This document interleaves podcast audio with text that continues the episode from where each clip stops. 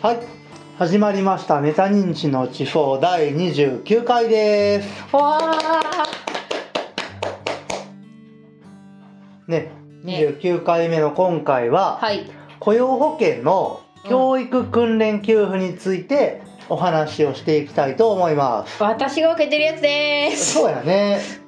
あのまあ教育訓練給付ってはいどんなものかっていうと、はい。指定された職業訓練のうん。受講開始日にうん。被保険者うん。または高年齢被保険者である場合に支給される給付金のことを言います。被保険者ともう一つ何？高年齢被保険者。おじいちゃんおばあちゃんでもあの勉強したいなと思ったら給付があります。それは65歳以上とかそういうこと？そうそうそうそうそああなるほどメタ認知の地方はうろ覚えの知識を正しい知識で上書き保存していくラジオです。伝統的な価値観を愛するゆきと知識のつまみ食いが大好き総一郎でお送りしています。メタ認知の地方。でじゃあ早速の質問です。はい教育訓練給付にははい。大きく分けて3つの区分に分けられるのがあるんですけども、はい。それはどういったものか分かりますか？えこれ選択肢あるんですか？選択肢で言うとうんそうやね。どういうイメージで言ってもらったらあれやけど。ちょっと待ってその給付金の内容それとその例えばコース的なもの。あえだから短期が例えば3ヶ月コースのやつとうんえっと2年コースのやつと、まあ、私がやってるやつは2うんうんうん年コースで、なんか講座ごとに変わるからうん。それによって変わるものだから3つぐらいあると思います。うんうんうんうんうん。で正解は一般教育訓練。うん。特定一般教育訓練、うん。で専門実践教育訓練っていうのの3つに分かれてるのね。全然違うやん。うん。でまあそのさっき言ってもらったうん。3ヶ月から6ヶ月のものとか、はい。こう2年コースがあってみたいなのとか、はいはい。大まかそれは外れてなくって。どういうこと？だからね大体そんなイメージなのよ。ああそのねもらえる歳月はってことね。うんうんうん。で一般教育訓練っていうのは、うん。雇用の安定、うん。および就職に必要な職業に関する教育訓練として、うん。厚労省大臣が指定するものです。うん。で受講終了後にうん。受講費用の20%で上限10万円を支給します。終了してからもらえるの？えっとね一般教育訓練は終了して1ヶ月以内に受けましたよっていうのをハローワークに持ってるともらえるあ一回やったことあるの簿記のやつをなんかどっかの講座で受けて、うんうんうん終了しテスト合格しなかったらもらえへんってやつ。あ多分それやと思うよ、うん失敗したやつ。うん 黒歴史や黒歴史。で、えー、と2個目が、はい。特定一般教育訓練、特定？うん、っていうものでこれは速やかな再就職とはい。早期のキャリア形成に要する講座について受講する労働者が支給要件を満たし かつハローワークで支給申請手続きを行うことで受講終了後受講費用の40%、はい。でこれ上限が20万円です。を支給するものです。えっ、とこれはその働く前提でもらえるあ後でもらえるのかこれも。これもあとあそうなんや特定一般も受け終わってから1ヶ月以内にあの終わりましたよくださいねでもらう。えこれ働いてる人はもらえんの？働いてる人もらえると思うあよ。そうなんやうんあの夜間の学校コースとかさいろいろあると思う。通信講座とか。そうそうそう資格の大原とかうんさ、うんうん。会社終わってから行くとかそんなんまた土日のみでこう開業、うん。あのコースがあったりとかね、うんあるね。しとるだろうし。祝日の検定とかうね、ん。で最後の専門実践教育訓練、はい。これは労働者のはい。中長期的なキャリア形成を支援するための制度です。いくつか受けたんですけどそそれかな？かな？で専門的実践的な訓練が対象となるため、うん。給付率は一般教育訓練給付よりも高くて、うん。訓練の終了後、うん。資格の取得をしてで、終了から1年以内にうん。一般被保険者として雇用された場合は、うん。追加の支給も受けることができまあそれお金もらったことある。す。うん、で受講の際にうん。特定の資格を取得して就職をすると、うんうん。受講費用の70%これは上限がね224万円うん。うんの給付を受けることができます。えそれも後からなこれはね専門実践の場合は、うん。あのこの学校に行きたいですって言ったら、あの学校が始まる1ヶ月前に言う。あ言ったらくれんの。そうそうそいい今私がもらってんのは毎月毎月行ってもらうやつやねんけど、うん。それとはまた違う。うまた違う。へえ。でこれまでが教育訓練給付についてなんですけどはい。他にも公的な教育訓練を受講するための仕組みがあります。はい。で1個がねはい。就職促進給付っていう区分の中にあるはい。給食活動支援費っていうものの支給があるんだけどこれはハローワークの職業指導によりうんうん。再就職の促進を図るための職業訓練を受講する上ではいはい。短期訓練受講費っていうのを定めててはい。でこれが受講費の20%で20%そう上限10万円を支給しますあの3ヶ月とかのやつかな。だろうね。あでも短期受講訓練はねマックス1ヶ月やったと思うよ。一か1ヶ月なの？そうそうそうそえなんか私が受けたやつってそのエクセルとかワードのなんかハローワークがそのある学校とかにうん。委託してるやつやねんけど、うそうそうそうそうそう。うん。マックス1ヶ月？短期訓練受講費の場合はそうみたい。あそうなんや、うんへえでもなんか3ヶ月ぐらいかかってたけど。だったらそれは短期訓練受講費じゃなかったんじゃない？短一応あれも長期に入るのかな？中中長期っていうか、うん短期訓練受講費ってそういう名称なだけで、はいはいはい。うん、一般教育訓練はだって3ヶ月から大体6ヶ月くらいやろうし。で後払いやろそれ。うん。どどうなんやろね。何が？いやどどっちに区分されるのかなと思って。あ自分の受けたのが、なんかねコースによっても同じような資格を取るやつでうも、ん、うん、短期でもやってればあの一般でやってる特定一般でもやってるみたいのもあるみたいやから。なんかそのよくあるのがさ保育士とさ介護福祉士とかさ、そうんうんうん。の社会保険、社会社労士社会保険福祉は違うこと思うけどうん。なんかそっち系の資格はよくあるなと思う。あそうだね。そこもちょっとまたお話はしていくんだけど、はい。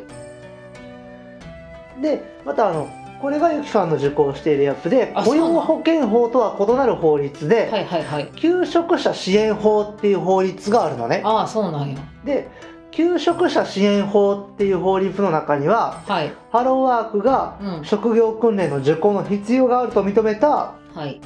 雇用保険の被保険者、うん。または被保険者になろうとする人に対して、職業訓練受講給付金っていうものの支給を行うっていう制度があります。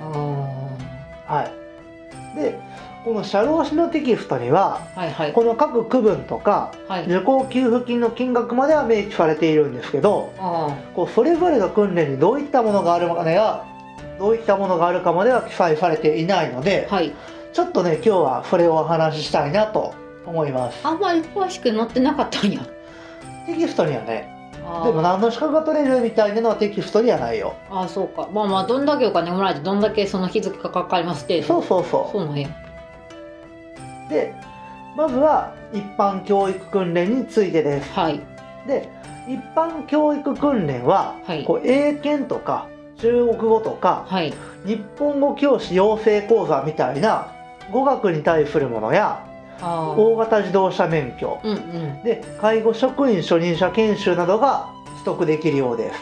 なんかそれあの壁に貼ってある。あそうなんや。学校の？あいや学校じゃなくてそのハローワークに行くと絶対入り口らへんに貼ってあったりとか。あ貼ってあるやろね。それからそのパンフレットがよく置いてある、うんうん入り口のとこに。うんで、まあ、一般教育訓練はうん。分野もすごく広くてう、ん。どういったものが該当するかまでは確認することはできませんでした、あでもハロー問い合わせたらいけるんじゃうん、ない、めちゃめちゃ要件あるんよ。で次は特定一般教育訓練です。あちょちょっと一言言います結構実践的にすぐにし明日から使える資格多いね。あ一般教育訓練、うん。もそうやね。うすぐ働けますよとかもうなんか中型持ってか次大型欲しいですみたいなやつ、うんうんうんうん、うん、ごめんなさい、まあそうだろうね実際で次特定一般教育訓練です、うん、うん。うんでこの特定一般教育訓練には、うん。こう目標資格等別都道府県別特定一般教育訓練指定状況っていうのが PDF で厚労省が発表してて。長い長い。うん。で、まあ、一番ね多く講座が開かれていたのが、はい。介護職員初任者研修であー。76講座でした。多分人が少ないんやろうね。どういうこと？あそのそのあ現あの業現場に界で？だからその現場にいっぱい人持ってこうと思ったらその失業した人っていう感じなんじゃん、まあそうやろうね。あんま良くない選択肢やけどそれは、うん、で次が大型自動車第一種免許。これは64講座でした。そんなに運送業とか大変のかしら？たでもイメージは湧くけどね。今配送業すごい大変でいっぱいやらないかんでしょ。まあそうやね。あとなんかそのうんまあ他のやつもいるよね。あの配送業以外にさ工事の人とかさ。うんうんうんうん。あとそれからゴミゴミ捨てるに行くなんか会社の中でさゴミ捨てに行く人とか。大型ってでトラックとかバスとかやんな。ばゴミになると大型じゃないんじゃない？いや2トンとかやったら多分。中型以下やろ？そうなんかじゃあ3トン？知らんけどさ。もうごで大も。型バスとかやんか大型って。お父さんバス乗れるよ。お父さん知らんよ。いやいやいやあまじバス運転できるぐらいの大型持ってるよ。うん。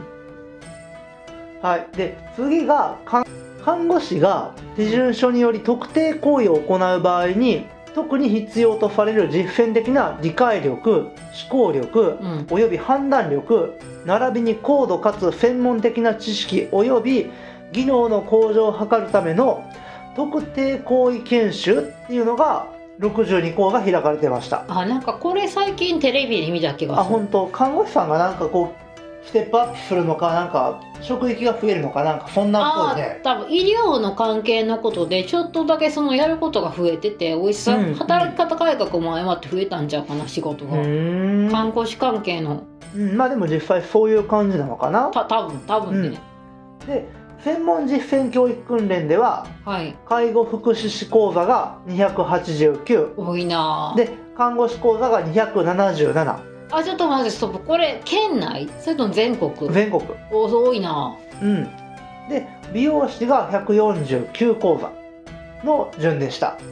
これやったらなんか専門学校とか行くと結構お金かかるやんか、うん。その分補助してもらえるってことやんな。もちろんもちろん。助かるね。そうやねだからこう一回働いてから、うん。そのやりたかったお仕事を追っかけてみるっていう人はこういう制度を使うんだろうね。多分。うん、うちの職場にもねその専門実践教育訓練でうん。保育士の学校行って、うん。あであの資格を取りに来てる人の実習生さんあああ結構いっぱいいるよ。ちなみに総一郎さんは児童福祉施設にいますのでそういう方がいっぱいいますはい。まあでも全体に見て医療福祉っていうのはまあ需要がすごい高いんだろうなっていうのがまあ子供もかな。なんか保育園落ちて死ねとかいうのもあったし。あツイッターでな。ツイッター。でだから今度は学童保育園足りませんとかな学童保育足りませんのだからっていうか多分増えてくんじゃないかな先生は。うん。でさっき言った短期訓練受講費っていうのはうん。運転免許関連では中型自動車免許うん。大型特殊。うん牽引フォークリフト移動式クレーンうん。車両系建設機械免許などが取得できる技能講習やはいはいはい。教育訓練コースうん。医療福祉関連では医療事務講座介護職員初任者研修介護福祉士実務者研修うん。登録販売者対策講座など他にはね司書講習やエクセル講習で簿記検定講習衛生管理者講習といったものがありまたこれもねジャンルが多したようで。すあちょっと待って師匠が入ってんの？司書もね入ってるみたいだよ。マジか信じられへん。そうなん？図書館司書がそんな楽な資格なんやそうやね。びっくりした。とかフォークリフトとかと大体一緒に並んどるね。一応大卒でないとなれへんねんけどね。うーん。高卒やとだ師匠法になれんねんけどうん。け経験が3年。経験いってうん。そっから試験受けてだその科目取ってなってるからね。うん。意外やった。そのであと肉体労働系の仕事多いね。まあ短期訓練やしね。うん。肉体系だって医療事務とかも入ってるし簿記エクセルとかそんなんもあるし。医療事務はなりやすいとは聞いたことがある。うん。ただまあ生き残っていくのは難しい世界みたいね。うんでまあ受講給付金。うん。ハローワークに給食の申し込みをしていること。うんうんで雇用保険費保険者やうん。雇用保険受給資格者でないこと。うん。で労働の意思の能力があること、うん。職業訓練などの支援を行う必要があるとハローワークが認めたことに加えてうん。資産状況に要件があるんですけども、受講できる訓練はハローワークが行う公共職業訓練とはい。民間が行っている求職者支援訓練であれば受講が可能なようです。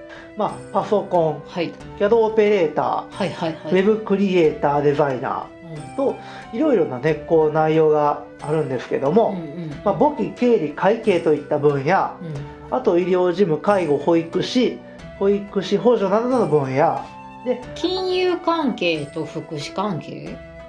まあ、いろいろじゃないかな。アロマ、エステ、ネイリフト、ネイルサロンなどのコースも実施されているようです。ああ結構手に職系が多いなまあ、手に職をつけるために行くわけやからね。うんなんか長いけど2年間うちの学校通ったわへ気がしてきたぞ、で受講給付金はやっぱりね、こう厳しい要件が、ああ、うんまあまあそれは仕方ない月10万円もらえますからね。あでもなんか途中で退場したりとか不正を働くと全額返さなくちゃいけないのでね、そうそう、割と要件が厳しい。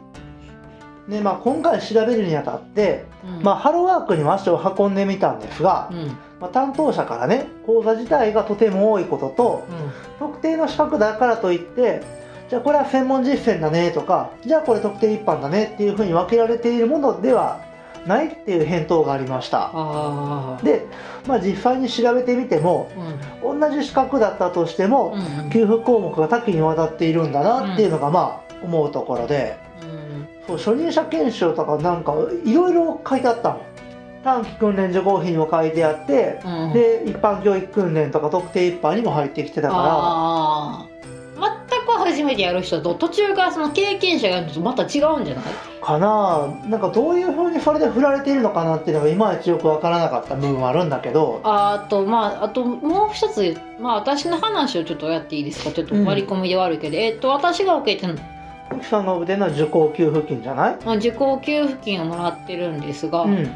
えっとまずハローワークからここに行っていいよって指令が出されないとダメなんですよ。うん。ハローワークからのあの認定がないといかんからね。で私はちょっとそのハローワークに行くよと言ってやったけどそれが通達されてなくて市が変わったもん、移動いあの引っ越したもんで。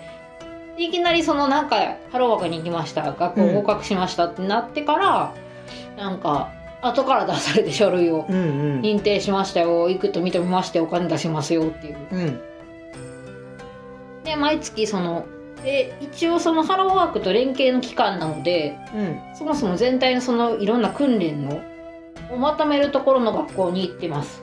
うんうんうんいくつか専門機関があって2年間学んでるんですがその普通の高校から来てる子も多くてうん。うんえっ、とまあ専門学前も多分このだっけラジオで説明したと思うんですがうん。比較的安い値段でうん。さっき言ったウェブクリエイターとかもそのまああのしえっ、とね元払いってその先に払っておくお金があって預かり金の中から取ることができます。うんうんうん。だから自分で資格を取ろうと思うとたくさん資格が取れるし何にも取りませんだったら何にも取らないことも、ねだからやっぱこう下手な専門学校行くんじゃなくって、うん。もう高校出てからねこういうその実践的な勉強をしてから現場に出た方がいいのかもしれないし。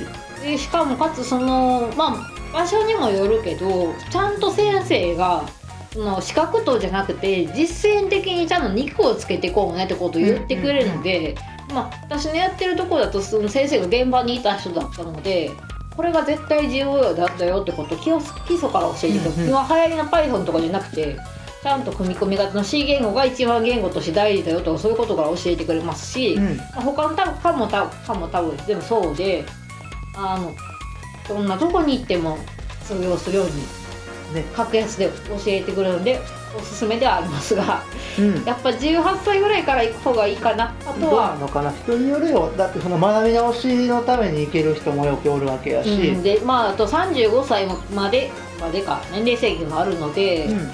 20代例えば途中でまあニートになったりして、もう親から離れて自立してるのは完全にもらえるしっていうのもあるし。うんうんうん。で専門実践教育訓練もね、はい。あのー年齢制限があっていくつまで？で専門実践教育訓練は、はい。訓練を開始した日における年齢がはい。45歳未満。えああそうなのうん。だから45歳未満じゃないと受けれませんよってなってます。一応就職氷河期の人かぶってんの？ギリ。